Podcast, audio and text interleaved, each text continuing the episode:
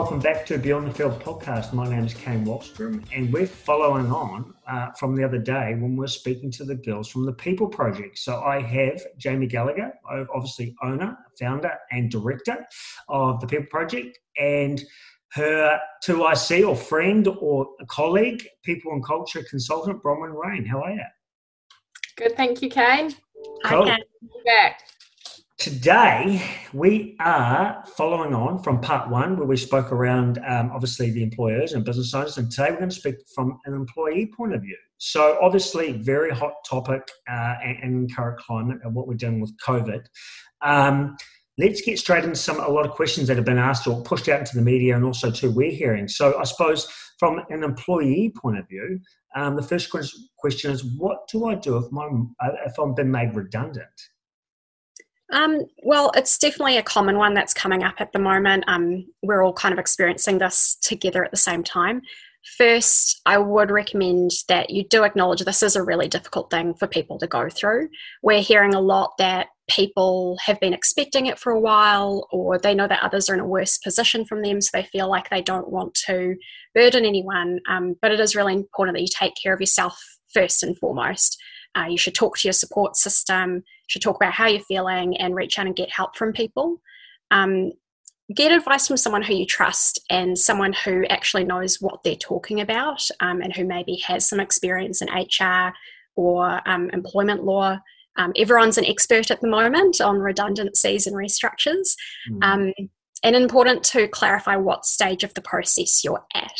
When you say your role has been made redundant, is it that redundancy has been proposed and you are still able to give feedback on that proposal, or has it actually been confirmed and you are redundant? Um, if you are able to give feedback, you should try and think if there's an alternative, like reducing your hours or pay temporary, temporarily or redeployment into another role. So, if it is, yeah. So if I'm sitting there, Uh, or if I'm at home working and I love my job and I do receive the tap on the shoulder or, or the message or the email, and this does happen, you can still fight for your job if it's not obviously um, been set in concrete that you're being let go? Yeah, that's correct. So how employers should consult with you is first they should let you know that they're thinking about it, that this is a proposal on the table, and they're going to approach you first to ask if you have feedback on it first. Yeah. Um, that's what a, a reasonable employer should do. You then should be able to give feedback on that and say, instead of making me redundant, I propose that we should do X, Y, and Z to save my role um, or to remain employed and reduce my pay. Um, anything that can help the business retain you, you you do have a right to suggest that. Um, however, once it is confirmed, like if you've been given time to give your feedback, they've considered it and they have made you redundant and confirmed that with you, then you should start thinking about the next step. So what support your employer could give you, like negotiating your notice period and pay, um, or outplacement support where they might offer to support you um, going into the recruitment market. Um, and that kind of support from your employer. So would you say that, um, obviously, if the company uh, that you work for is taking the wage subsidy, you would have twelve weeks, uh, knowing that the government has paid that out, and if that is not paid on to you, that's uh, a type of fraud? Um, or is that, is that, is that too, too in-depth? Because we haven't been here in this type of situation before. It, it is unprecedented where... Um, Definitely an employer law, employment lawyer would help you in that situation. Technically, an employer, once your um, employment ends, they do not have to pay you the subsidy once your employment ends, but they would need to pay that back to the government in that case if they're not going to pass it on to you. Um, that's, that's my limited understanding. Um, but yeah. I'm just thinking from my point of view, it's a no-brainer. Like, if you're, why would you just not keep them on through that twelve weeks, ride for it, and see if you can get through that period, right? And, and yeah. So it's a win-win for both uh, the employer and employee. So moving on from that, then, what does redeployment mean? Um, ultimately, redeployment is where if your role is disestablished, Um, the company, um, you, you kind of go into your notice period acts as a time, as a period where you can still apply for roles internally. So, for example, you might have been made redu- redundant as a sales coordinator, And uh, you, there is a, another position in the business which is um, just in administration. So you could say, look, um, I'd like to apply for this role. You have an opportunity to apply for it for the business to interview you and um, um, consider genuinely consider you for the role if you have the right skills and experience. If there's a role where you're the sales coordinator and there's a C F O position available, then you know there may be you know re- reasonable grounds to say you don't necessarily have that skill set depending on the person. But ultimately, redeployment is essentially a period where the organisation can ha- you know help to. to find you another role, or for you to, to actively try and find another role in the company before your official last day or your notice period runs out. And if that's the case, then your role your role is, is officially disestablished, but your position in the business isn't made redundant. You, you don't have redundancy. You've essentially been redeployed and successful in being appointed into a new role. Do you see this happening um, much in this current climate? Yeah, we, we do. Um, I mean, in the current climate, there's more of a focus on um, reducing, significant, significantly reducing cost, which is resulting in jobs being disestablished, and there aren't necessarily alternative roles to go to because mm-hmm. the focus is on reducing cost. But more broadly, outside of the COVID setting, absolutely, look, people get redeployed into roles all the time. Um, it is very common, especially in a larger organisation, um, but even still in smaller ones, it, it definitely does happen. But at the moment, businesses are typically cutting roles, not recreating new ones. I'm going off on a tangent here, but I'm just thinking, when do you think most likely uh, restructures or redundancies will actually happen? Are we seeing it all now, or do you think we're going to see a lot in three months' time and in six months' time and in nine months' time when the wheels or the cogs get moving again and then businesses understand what their actual income is? It might be down thirty, forty percent or whatever. Is that when the majority will happen? Well, I think that it's going to come in waves. So we've had, we've, we've had, or we're in the middle of still the first wave. So the first wave are those that are ba- making the reactive to the to the lockdown, who, who have had significant instant effects through lockdown, and they've had time to do their financial modelling. It's not going to work, um, so they're now having to make cut cut costs significantly. I then think there's going to be personally. personally believe there's going to be another wave in six to twelve months, uh, which we will be will see more of a slow wave of businesses who had done their forecasting. Sales haven't um, come back as quickly as they thought they were going to, um, and um, they are now looking at, okay, now we're actually going to have to make some cuts. We've managed to push, push through the, the lockdown period, but things haven't bounced back as quickly as we had hoped. So that's going to be when there's going to be a bit more of a slower burn, but a consistent one of um, of businesses make, looking to make cuts. Mm. Um, and, and also that's what, you know, I, I talked about it a little bit on our, on our employer focus one, but I think that there's it's really important because that's likely to come. Um, slowly it's going to be affecting uh, relationships and people's home environments, with partners losing jobs and whatnot, that um, I think that the focus on mental health and wellbeing is going to become even more important, because this is going to go on longer than people can people are expecting.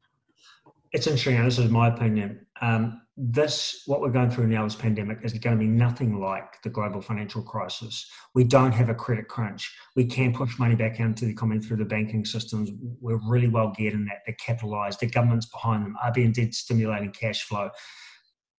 What we will have is we won't have an economic outlook for twelve months. So we will have no certainty around what... You've got all these economists saying these things and completely understand because they're going on historical data and stats. But we will not know unemployment rate for twelve months, because exactly what you're saying, Jamie, in that respect is that you're going to go through waves. It's not an instant hit here. It's a it's a time thing. And, you know, the tourism, hospital and retail sectors are just decimated at the moment. And um, tourism will take five years to come back to what we actually know it. You know, you look at international travel um, coming in, our borders are going to be shut. So there's no foreigners coming in, which just negates everything. So that's on a sidetrack. I'll carry on because I can go all day. Um, talking about, you sp- spoke earlier, um, uh, Bron, on uh, redundancy. So if I'm, if someone approaches me and I'm being, got the letter on the table or whatever, and my job's going to be up, uh, it might be on the chopping block. What would be the first thing, if you were in that position, what would be the first thing that you would go back with to try to keep your job? How would you do that? Yeah, um, I think a trend that we're seeing um, forming quite quickly that has been a really good strategy so far for businesses is um, suggesting temporary reduction in pay or hours instead of a full redundancy. Mm. So as an employee, um, I would suggest that um, and have a think about how you can make that work for you first. So you could suggest a percentage or amount that you could reasonably reduce your pay or your hours by, and a time frame to review that, so you don't lock your employer into a finite time frame and then they feel like, we don't know um, what's going to happen in the future. So, for example, I could reduce my pay by twenty percent. Um, my employer claims the subsidy and tops me up, um, and say, we'll do that for two months and then let's set a review point to see how we're doing financially and if we can continue to do that. Um, so that would be beneficial for me as the employee to retain my job a bit longer and receive the subsidy pay. Um, and for the employer, their cost benefit is that they don't have to, in the future, a few months down the track, recruit and train someone else to replace you. Mm. Um, so overall for employers, we do encourage it as a more long-term strategy than short-term knee-jerk reaction to make people redundant. Yeah. Um, other alternatives, you could try to identify different duties that would be useful for you to complete, that you can complete at the moment, um, similar to what Jamie was talking about, about redeployment. Okay. Look, as Kiwis, we always said that uh, we're a nation that could work from home but was never really tested. Um, we're now in this pandemic or this, this COVID nineteen lockdown, and uh, we've all been made to work from home, um, or most of us anyway, the ones that can. Some people may be enjoying it, some people aren't. Um, I love human interaction, so I, I have been struggling. I thrive on that, but a lot of people have been enjoying it. So if I have been enjoying working from home uh, as an employee, um, and our office opens back up and I don't physically potentially want to go back in because I've enjoyed the, a bit of the freedom at home, how could you approach that with your employer? Well, definitely always a direct conversation in the first instance, just to kind of um, float the idea and see what the appetite may be. Um, there is actually really clear legal provisions in New Zealand employment law for supporting flexible working. So it does make it easy for an employee to make a flexible working request. You can request a flexible working arrangement at any time um, in terms of your location or hours of work. And your employer has to consider it fairly before deciding whether you can or can't do it, or if they can accommodate it. Um, once they've considered it, they have to give you a valid reason why they can't accommodate it. Um, so you should think about the pros and cons for the business. Um, it might suit you personally to work from home, but it's ultimately up to your employer to decide if it works for them as well, and that it's not going to impact their operations. I, I- um, I think what's funny in this space, um, Bronwyn, is that um, your office spaces are going to change. Technology has, I mean, we're doing this podcast via Zoom, right? And um, a lot of our meetings have been via Zoom in this time. And I think you're going to see uh, off big firms um, wanting to reduce overheads. And the first thing they'll do is look at their leases. And yeah. They'll say, geez, we could lease half the space here and have uh, employees on a rotation policy, working from home and in the office two, three days a week, whatever it looks like. Um, and if they're a trusted employee that can do this, why not?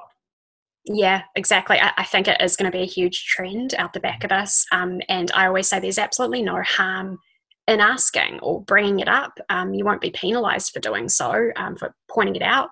Um, and if anything, like you say, there could be other people in the team who feel the same way, and maybe, you know, financially it's a good decision to reduce the office space as well. Um, on the flip side, like the things that do have to be considered before going ahead with something like that is, you know, is it going to impact your working relationships with people you work with, with your customers? Um, is it going to affect communication? Is there a cost attached um, that you're going to need to be set up and safely at home to work in the long term, um, and is it also actually fair for everyone on the team? Um, is everyone going to be extended the same um, opportunity to work from home if you do it too, or would that just stall everyone's work? So moving on from that then, um, obviously we're working from home and we are isolated. A lot of people can't see their families, friends, they can only do it via phone or technology. So how would you... Um, broach or approach uh, to your uh, employer that you are struggling at the moment um, working from home and in this current climate, whether it be health and wellbeing or for whatever reason, you, you, how would you how would you approach that? Um, yeah, and that's a really good question because, um, look, I think that one of the nice things that we are seeing through this working from home setup and doing video conferences and Zoom Teams, et cetera, all the time is that we're getting a little bit of a, a, a insight into people's family lives. You know, you'll be on a Zoom meeting and, you know, there'll be kids running around in the background, or they come in and say hello on the, the video conference. And we're just getting a bit of a flavour for, for people outside of the, the you know, the um, the mask that they might wear at, in, in a normal work setting, if they, you know, very much live a, a Um, a personal and a work life. So I think that um, that's quite nice in terms of developing relationships, and it would be nice to see that when things could do go back to a work a working in the office setting, that people remain connected on that personal level, because, you know, we are just human. Um, we aren't, it's, you know, it is all about bringing your whole self to work, you know, and you can't, keeping up just a professional persona isn't persona isn't, you know, hugely authentic. So I guess in terms of the struggle, it really goes back to the type of relationship that you've got with your, your manager and your team or your peers. So it might be, um, if you do have that relationship with a, with, you know, with your manager, and you just say, look, to be honest, I'm actually really struggling. Um, and it could be for whatever reason, you know, um, it could be kids, it could be being on your own. You know, there are a lot of people that are, uh, don't have families, you know, that are in isolation and they're single, and that's really confronting, you know, for a lot of people. And I think that we can't forget about that. There's been a lot of noise about people saying how they're struggling with because they've got kids at home, but there's also a lot of people who are on their own. Um, so that, you know, that's quite different. So everyone's got their own challenges, but if you, you can't be discriminated against, you, you know, if you've got a manager that you've got a, a, a good connection with, or even another leader in the company that you happen to have a good relationship with, or, or even a good peer, it's good. I, you know, we, we do advocate for sharing, Um, and being genuine. Um, we we are all in it, which means that we can share ideas. And if you hold it hold it all to yourself, you tend to, you know, you kind of, bu- it bubbles away. So it is good to share, but um, it shouldn't affect your job at all. Um, I don't think, you know, if, if you feel comfortable talking to your managers or someone in, internally, absolutely do it. So it keeps, we keep on both sides, we keep of the equation from an employer and employee, we keep coming back to transparency, openness, talking, process. These are the things that I keep um, hearing and thinking about. So I suppose then lastly, we're coming out of lockdown. Um, you know, I'm heading back to work as an employee. I'm not privy as to what's happening at the top level of the company I work for. What are the financials like? What's the income? What, what? So how can I approach or settle down my thoughts going, how stable is my job? What's coming next? What am I looking over my shoulder? Like, is, am I going to get the shoulder tap? What, what could I do in this situation? Because I can imagine so many people are going to be like this. Yeah, I agree. Um, it's been eye-opening, and it's been a shock to the system for a lot of people, seeing those around them um, and even within their own companies, um, how much change has had to go on, and people reducing hours, jobs, um, that kind of thing. It's been a wake-up call. Um, so I can totally understand that a lot of people will have that question when they get back to work, or when they can talk to their employer. Are we okay? Um, how are we doing financially? Can I have reassurance? Um, unfortunately, there's no magic answer for that. That uncertainty that you're feeling, um, it's very likely that your employer is feeling that uncertainty too. We're all uncertain together at the moment. Um, you can absolutely ask for reassurance um, to find out, you know, is the business in a good position? Are we doing okay? But I would be prepared for, if you really want the answer to that question, um, is that going to make you feel better or feel worse? And does it put your, you know, employer in an awkward position too? Because they may not be sharing something with you, because it will be unfair to cause you more stress at this time. So you do have to trust that they're making the right decisions and being as transparent as they can. Um, if you feel like they're not being transparent, you can ask, but just be prepared for that. Um, and also try focus on what you can control. Um, so take this time. If you are worried about your job and your industry, if you know that it's impacted, do think about what you can do currently and to control that situation. You can't control the future, but you could take this time to learn a new skill, pursue some personal development, start thinking about what kind of work is needed and will be needed and valued at the moment. So true. I suppose if I'm looking back over these two episodes we've done around the employer-employee, it's all around that we're both, everyone's human. Um, everyone has sympathy, everyone has empathy, everyone's going through the same situation. Some people just have higher stress levels or intakes than others, um, but it's about being kind, knowing that, look, it's not the end of the world. We got through G F Cs, um, we've got through financial crises, we've got through Spanish flus all those years back, so things will get better. It's just time and trying to make it work. Jamie, did you want to round anything off um, from the People Project?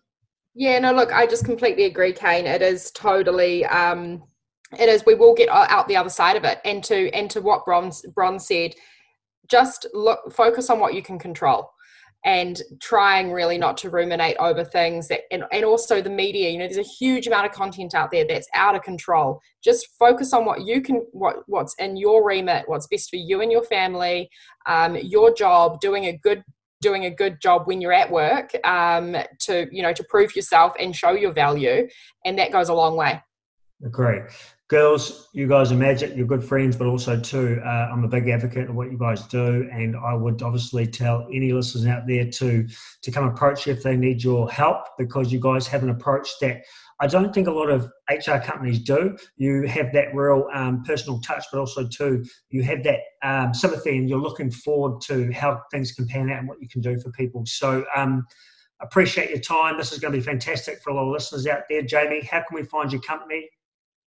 We are at uh, the people project dot co dot n z. Uh, you can email us at info at the people project dot co dot n z as well, or reach out to either myself, Anna, or Bronwyn on LinkedIn.